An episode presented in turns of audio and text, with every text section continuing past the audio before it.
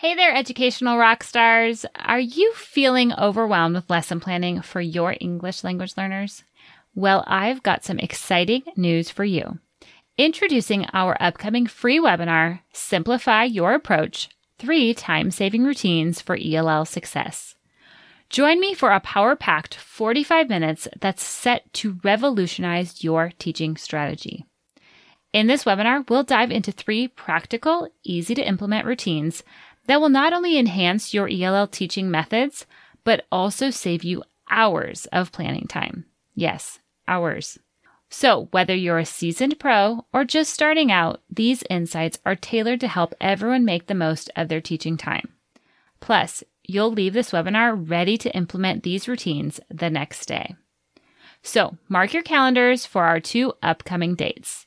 I don't want you to miss this opportunity to transform your ELL lesson planning. To reserve your spot, simply sign up at www.equippingells.com slash routines. Trust me, your future self will thank you for it. I'll see you at the webinar. Teaching ELL students is a privilege and a joy. Is it easy? No way. But with the right support, you can feel empowered to tackle each day with ease and confidence. I'm your host, Beth Vaucher, founder of Inspiring Young Learners. With over 10 years of teaching both nationally and internationally, I know what it takes to ensure that your ELL students have what they need to thrive today, tomorrow, and for life. I'm on a mission to empower you to equip your English language learners. Welcome to Equipping ELLs. Let's get to today's episode. Andrea, welcome to the show. I'm super excited to have you here tonight. Oh, I'm glad to be here. Thank you so much for having me.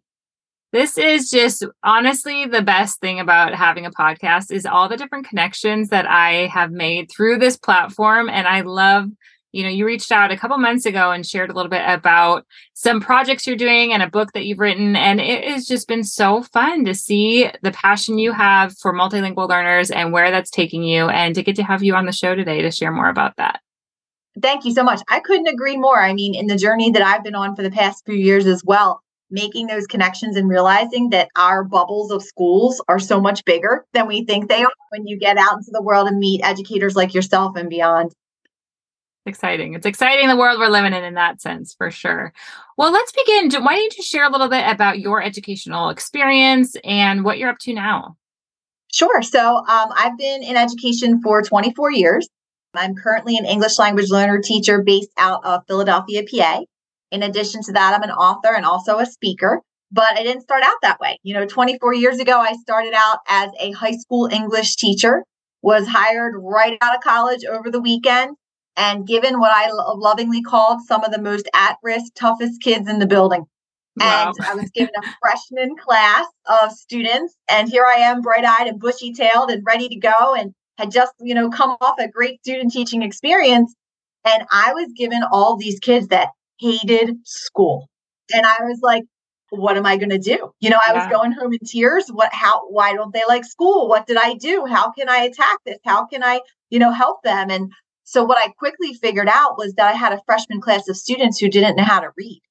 Wow. And they had gotten through school and had some feelings about that.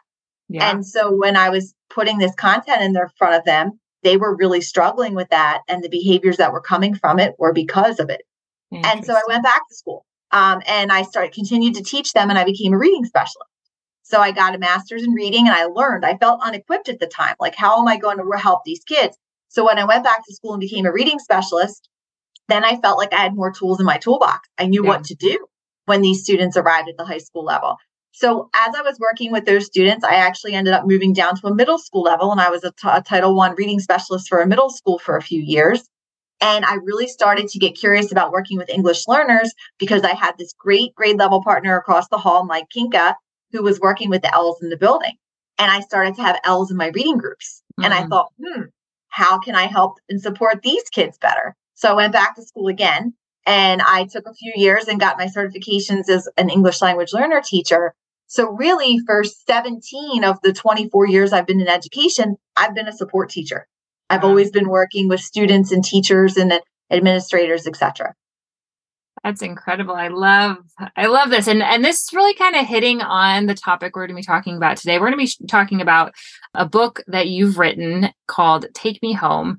And before we get into that, you know, it's clear mm-hmm. even just by your story how inspired you get by your students. I love that. You see these students, you identify why the behaviors are not just saying, oh, they have behavior issues. You really went to the core of it then went on to get educated on how to teach them. I just love this, how those students are so inspirational to you. And that's really led you to write this book.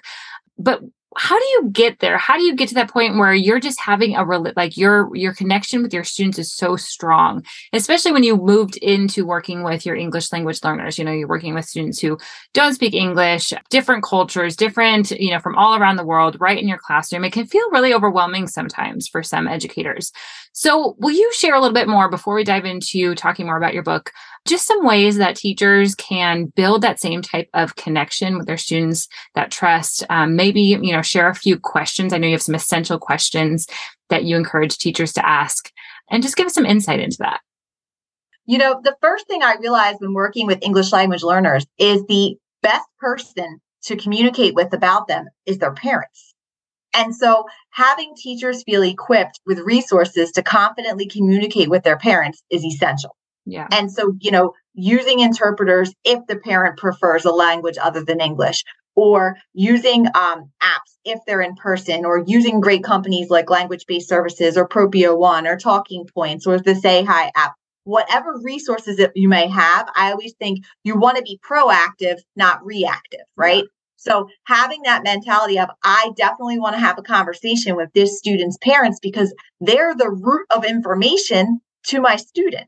And so I always start out by reaching out to the students' parents via email and over the phone and having a conversation about where is your student coming from? Are they coming from down the street? Did you just move a neighborhood over? Are they coming from another state? Are they coming from another country? Were they born here? What was their formal education like? Right? You want to start to have these conversations. What are their strengths? What are their worries?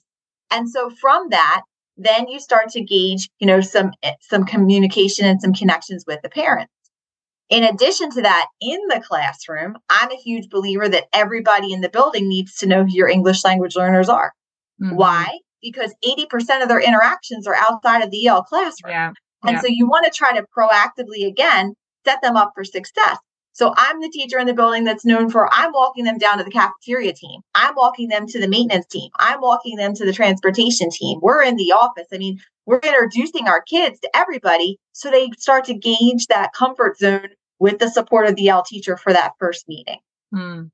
From there, now I start to think, well, how do we connect our kids, not only building wide, but school wide and district wide? Mm. And hmm. so we are really intentional about creating opportunities for our EL students to meet each other.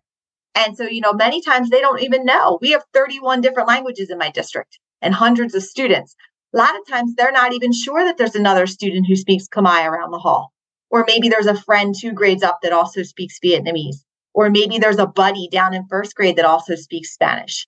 And so we start to be really intentional about connecting our kids with activities throughout the year within the building. Then we thought bigger. Let's connect them throughout the district. So we wrote some grants and we are able to take our kids on four community experiences every year that allows them to meet other kids within the district after we connect our students district wide, we started to think even bigger. And we thought, well, how can we connect our students county wide? So we created summer county wide EL camps that run for four weeks in the mornings, where we have one host school and everybody buses our students into that host school for that summer. And we have teachers that run those camps so kids can connect that way. So we are really, really uh, proud of the work that we're doing with connecting our students in all these different opportunities. But in addition to that, when I think about the EL students in the classroom within the building with their teachers that they're spending time with, you know, I always say it doesn't matter if your student is an EL student, a Title One student, a first grader, a 12th grader. Spending time in this field for this, you know, amount of time, I've learned that all students and families are looking for three things. They're looking to feel respected, they're looking to feel accepted, and they're looking to feel admired. And mm-hmm. as their teacher, if you can find ways to show them that respect, that acceptance, that admiration, not just on their easy days, I say, but on their challenging days too, you'll have kids that will work for you. Mm-hmm. And you'll have parents who feel that from you and will want to communicate with you. So just really setting up all of these parameters, I think, is really important in the beginning of the year. Mm-hmm. In addition to that, I always say to you know districts when I speak with them, have you been intentional about creating time for your EL teachers to meet with your students' content teachers and team up? Because it's really important that we go into the year with that mentality of a me, not a me, but a we. Yeah. You know, we are a team. We have this amazing student with a gift sitting in front of us. How can we work together to set them up for success, make the accommodations they need that will fade over time, and keep checking in? And what will that schedule look like? So, really, you know, all hands on deck in that sense that we're working together. I love those ideas because, you know, they really are just looking at it in a proactive way. I think that's when you do you will have success throughout the year when you when you take that time at the beginning of the year, doing those exact th- same things, you know, getting connected to the parents, setting that schedule with the teachers, all those things seem like a lot at the beginning of the year, but I I know I'm sure you pl- probably have plenty of stories where because you did that, then when things came up down the road or you know you needed to work differently with the teachers you're working with, you already had built that kind of parameters like you're saying. Um, you already had that mutual respect going on with parents and whatever you know in that situation where you're it went much smoother than if it's the first time you're contacting a parent and you're having to say like hey we're having this issue. So i love just kind of switching it and looking really looking at ways how can we set our students up for success and what can i do? Because i i just i love how you really looked beyond like what's the next thing we can do? Okay we went from in our school to now in our district to now countywide. I mean that is so in- inspirational to just see like yeah keep keep dreaming write those grants you know find those ways. And there's I'm sure so much power in in students seeing that there's other students who speak the same language as them in the district or in the area, or maybe even the families connecting outside of school. Yes. And, and when we plan those family events, you know, I always say we incorporate the four F's family, food, free, and fun. Yes. And you want to make sure, you know, making sure there is no childcare required. Bring the whole family. Yes. Making sure you have a location that's central. Most families can at least get to school. Mm-hmm. They can at least, even if the location is elsewhere. So providing that transportation to your families from the school to that event, you know, having a ton of food. We've done things like pizza on the playground where mm. it's simple, you know, Super pizza simple. outside, the kids can play, they're having a blast. Our older students at the high school level act as mentors, come down to help supervise those students. Now I have access to your parents who love meeting each other and we can yes. give them resources, right? Or we worked with local libraries where you know we gear, geared up for the summer. They're giving out library cards. They're seeing mm. what programs are available for the summer. Oh, Mister Softee the ice cream truck came outside. It was yeah. awesome you know yeah. seeing these parents connect with each other because you're right they don't often get opportunities because they're not in school all day. They're mm-hmm. not given, being given that free education right now. They're working or they're at home taking care of their family. So reducing that isolation for them is extremely important as well Amazing. Those ideas are gold. I love it and simple. I love this. All right, so let's move into your book. Um, I would love to spend some time sharing about this. Can you give us just a quick summary and share more about your heart and mission for writing this? Yes.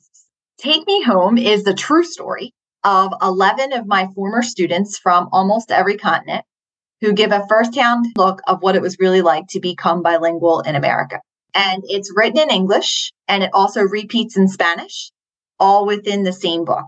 Very cool. And the mission and inspiration came from it because about 10 years ago, I worked with about 40 different students at the high school level, and they had about 25 different languages. And they came from all walks of life.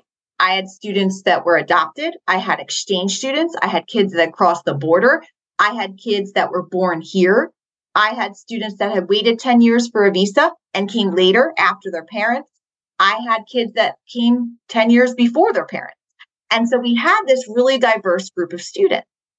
And no matter where they came from or what their proficiency level was coming into the classroom, we knew that we had four years or less at that high school level to give them an opportunity to have some free education and prepare them to be a young bilingual professional in the world. Mm. And so in the classroom, we had this big banner and it said, Education is opportunity, education is freedom. What's your plan? Mm. Because our kids knew that their only plan can't be, I'm going to return to my country right now, or I'm going to return to the state I came from, or a block over down the street. It can't be that. Mm-hmm. And they knew that their plan couldn't be, I'm not going to be successful here because we would tell them your parents have worked too hard to give you this gift along with your teachers mm-hmm. of becoming bilingual. Yeah. And so we're going to work hard at this plan to develop it to get you on your next chapter of your life. And so we went through this mentality and I worked with these amazing kids. And there was one particular family I worked with, the Lopez family. And I had taught all seven of their children over time. And it was all boys and one girl. And they happened to be from the country of Salvador. And I've traveled to Salvador myself a few times to work with a school down there. And so I knew this family for many years. And they all went through this plan and they all signed that banner when they graduated. And about a year after they, uh, the youngest, Nancy, had graduated, the only girl in the family, I was teaching one day and there were a bunch of helicopters outside. And I thought, wow, like, I hope everything's okay. There's a lot of helicopters outside today. And about an hour after that, my principal came down to get me to let me know that one of my students had been hit by the train. Mm. And unfortunately, that student was Nancy, and she passed away that day. And one of the most challenging parts that began that day into the coming weeks was that mom and dad were still learning English themselves. Mm-hmm. So when they received the call that something had happened to one of the kids, no one on the local force spoke Spanish. And so they could kind of put together that something was wrong and they could kind of put together that something had happened to one of the kids, but they didn't know which one it was. Hmm. And so they went up to the track and they stood there for hours calling and waiting and trying to figure out what had happened until we could all get there to support them. And so in those coming weeks, one of my jobs, in addition to the many experiences we went through and the trauma that it caused not only the kids, but the community, dad's a pastor, mom works alongside him, the school, etc., was for me to speak at her funeral. Wow. And so at the time, I created this short little poem and I called it Take Me Home. Mm-hmm. And it was an homage to Nancy's life story. And that piece of paper sat on my desk after that experience. And I continued to teach these awesome kids. And one day I looked at that piece of paper and I thought, well, maybe something about this could help someone. Maybe it would be inspirational for other teachers or kids in the country. So I sent that out on a whim to some publishers. And a couple months later, this publisher gets back to me and they're like, Hey, Andrea, we really like your poem, but we don't want you to write a poem. We want you to write a book. Hmm. And we're going to give you six months to do it. and if you come back with something that we like, we're going to take you on and publish. And Beth, I started to think to myself, well, I don't just want to tell her story. I want to tell all their stories because mm-hmm. they're so different. Yeah. And so many people in my experience as a support teacher have had assumptions about our English language learners. And I started to feel like it was part of my mission to debunk some of those and help people understand just how amazing and diverse these students are. And so I went back and found 11 of my former English learners who are now in late 20s, early 30s. And I said to them, now that you are a young bilingual professional out and living in the world, and you can look back on your school experiences, what were they really like for you? And so from those conversations over months after, we came up with Take Me Home.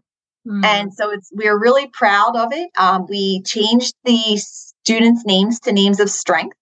So we have names like Grit and Fuel and Surge and Volt and Charge. Nancy is known as Shine in the story. I was able to go back mm-hmm. and interview mom and dad. So we tell all of their stories and we weave her story through it. Wow. Um, and we're really proud of the work it's doing. It's been read around the country, it's been read around the world by educators, by support teachers, by EL students. I just got a call last week. It's being read in Kansas by 100 seniors. So it's really changing perspectives and shedding light on how awesome these young people are.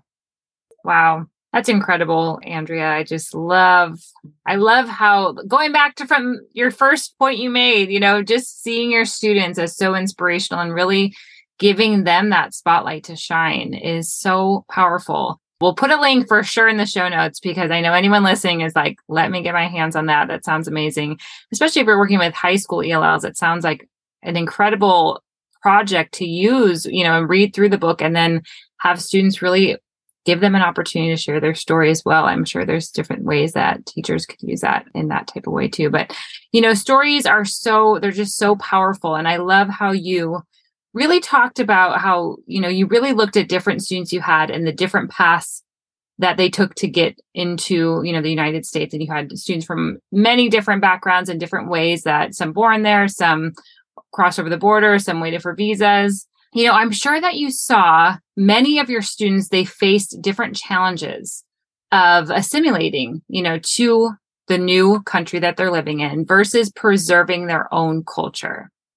How do you feel like, or do you hit on this in the book of just how some of the students they navigated this tightrope? You know, this I call it this living in between of like you're kind of a foreigner in your new country, but then if you go back and visit your old country, you're kind of a foreigner there as well. So there's just so much that kids endure and and acclimate and assimilate and face as they walk through these different seasons you know of life and art. It's just incredible to see how just how incredible our students are and what they face and what they're able to get through. So hit on that point andrea of just how you know the students kind of walk through that of, of adjusting to the new culture but also still preserving the culture that they left Absolutely, they did. And one of the stories that, you know, you're talking about makes me think of one of the young men in the book. His name is Embrace. He was born here in the US in Wilmington, Delaware, and his family was from South America. And he said he always had this sense being at home that the be speaking Spanish and then going to school and speaking English that the world was much bigger than Wilmington, Delaware. He always mm. kind of was instilled with there's a lot more to the world than just what's here on our block. And so he said he always felt like he had a secret party trick because he could flick back and forth between English and Spanish whenever he wanted to. Yeah. And so, but he didn't realize those differences within his culture, within his language, within his experiences until about third grade. Hmm. And that's when I've noticed as well, like that social awareness starts to set in in general. And so kids, and even with that I work with now that I teach, right around the end of second, middle of third grade, will start to notice that they have that secret party trick, that they can do something that other kids can't. Yeah. And they'll say that to me. They'll say, Miss Miss B, like, I can do something my friends can't do. I can speak Mandarin. And I'm like, isn't that awesome? You know? Or on the flip side, they'll start to go, my mom's English isn't that good. And right. And I'll, they'll start to notice that. And I'm like, okay. And I'll say to them, well, that's great. You have an opportunity to practice yours all the time. And, or they'll start to say, my mom and dad really need me to help them speak a lot. I have to go to a doctor's appointment or I have to go mm-hmm. to order at a restaurant. So those types of things will start to affect, you know, their thoughts on on the differences between the two worlds. Yeah. They also navigate it in terms of simple things and i don't say simple you know in a, in a way that's that's not respectful but holiday differences mm-hmm. you know food differences bringing foods to school that maybe other kids are unaware of clothing differences right holidays they're not willing to celebrate that maybe some of their friends do so they mm-hmm. start to have to navigate all these different touch points along their school career and sometimes it can be really challenging for them and so we try to do our best to provide opportunities to highlight those differences and to help them be proud of those differences and to allow their friends to be a part of those differences in learning more about them. And we do things within the classroom to promote that, like people who are proud of me boards are in my classroom. And so we say to the kids, make a list of five people in your life who you know are proud of you. And then we send that list home, and parents will email me pictures so I've got aunts and uncles and grandmas and grandpas and teachers within the building and cafeteria workers and maintenance staff and whoever it is in their life, right, that matters to them are now watching them. And we built this beautiful board in our classroom and the kids promote conversation from it.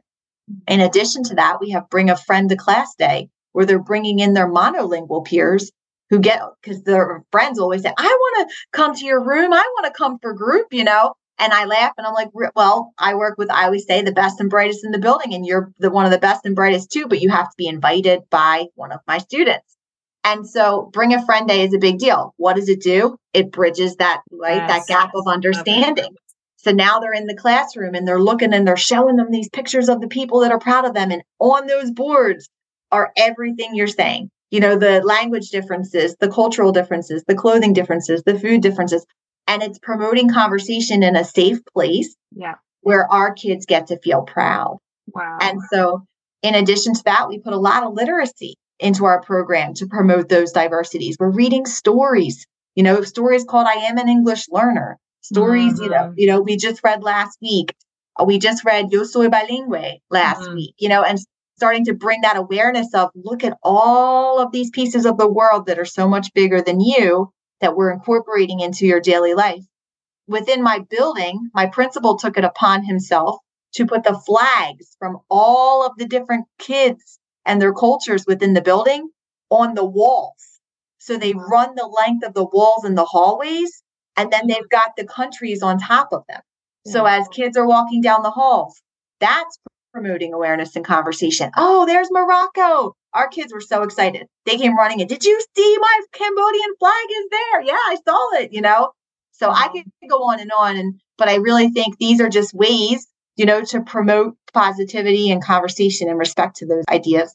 And again, I mean, Andrea, I think this this is such an episode that's just so mm-hmm. filled with golden nuggets because those are really simple things. I mean, I love that idea of bring a friend and really breaking down those barriers of, you know, that mystery. What what happens in there? Why do you have to go to her? You know, all that that talk instead of like make it this amazing thing like sure, you get to come today because you are it's bring a friend day and and creating those safe spaces for students to feel confident and excited to share about their superpower and about their culture and done in a way that you know is just a really positive space so oh man that's that's I love that so incredible um, we're running out of time so i want to quickly talk to you about you know your book you share about 11 different students that you taught with what personal lessons or insights have you gained about the human spirit, resilience, and the pursuit of dreams? You know, as anybody who's worked with multilingual learners sees that in these students and these families that have overcome so much,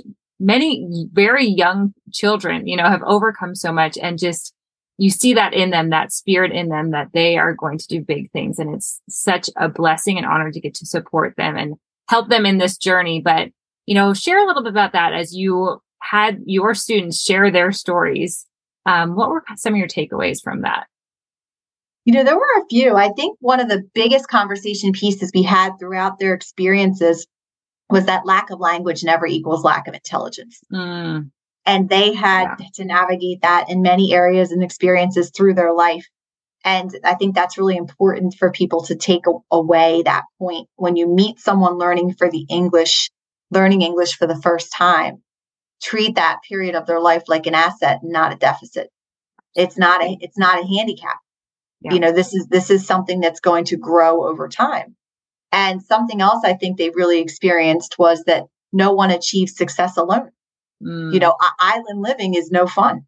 And yeah. and you need to have a group of people around you through your time when you're learning this language who what I have called binocular thinking and not microscope thinking. Mm. And so through these conversations with them, it was easy to see that they had people around them who could see the long term future, mm. who could see where they were headed and were willing to go with them and through the day to day survival some of them needed in order to get them there. Wow. And so just having that binocular thinking, not that microscope thinking, is so pivotal for our kids. I can't tell you how many lunches we would have with some of our kids where they would just be tears and I can't do this and I want to go back. And, you know, we'd say, you can do it just one step at a time, you know, one day at a time. And here we are years later seeing these successful young mm. people um, that we're extremely proud of. So I think those are some of the things that really hit home from the talks that we had. Wow. Well, everybody get your hands on this book. We're going to put a link in the show notes. But Andrea, let us know, let the listeners know where else they can find out more about you. Sure. So uh, you can find me in a few places. I do have a website. It's AndreaBitnerBooks.com where you can learn more about my mission, learn more about our book. Um, in addition to that, I also teach ELLs daily, but get to travel the country, going out to schools where teachers feel really challenged by working with English language learners, how to communicate with them, how to instruct them, etc. And so you can find more out about the professional development opportunities on that website as well. You can also find me on LinkedIn um, at Andrea Bitner and on, um, I guess we call it X now or Twitter, Bitner Andrea. So any of those places, come say hi anytime. Amazing. And we will put those links in the show notes as well for those who might be driving right now and can't write those things down. But we want you to be able to connect with Andrea. And thank you so much just for all the work you're doing, bringing all your experience into this educational world and just really being such an inspiration for your students and letting them inspire you and seeing all the ways that they're inspiring you to do bigger things in education is really exciting. So thanks so much, Andrea. Thank you so much. Thanks for having me. It was great to meet you. Thank you for joining me in today's episode. All links and resources mentioned can be found in the show notes. If you're looking for even more support and done for you resources created specifically for the needs of ELLs, head to inspiringyounglearners.com. I'll catch you here next week. Until then, take that next step to keep equipping your ELLs.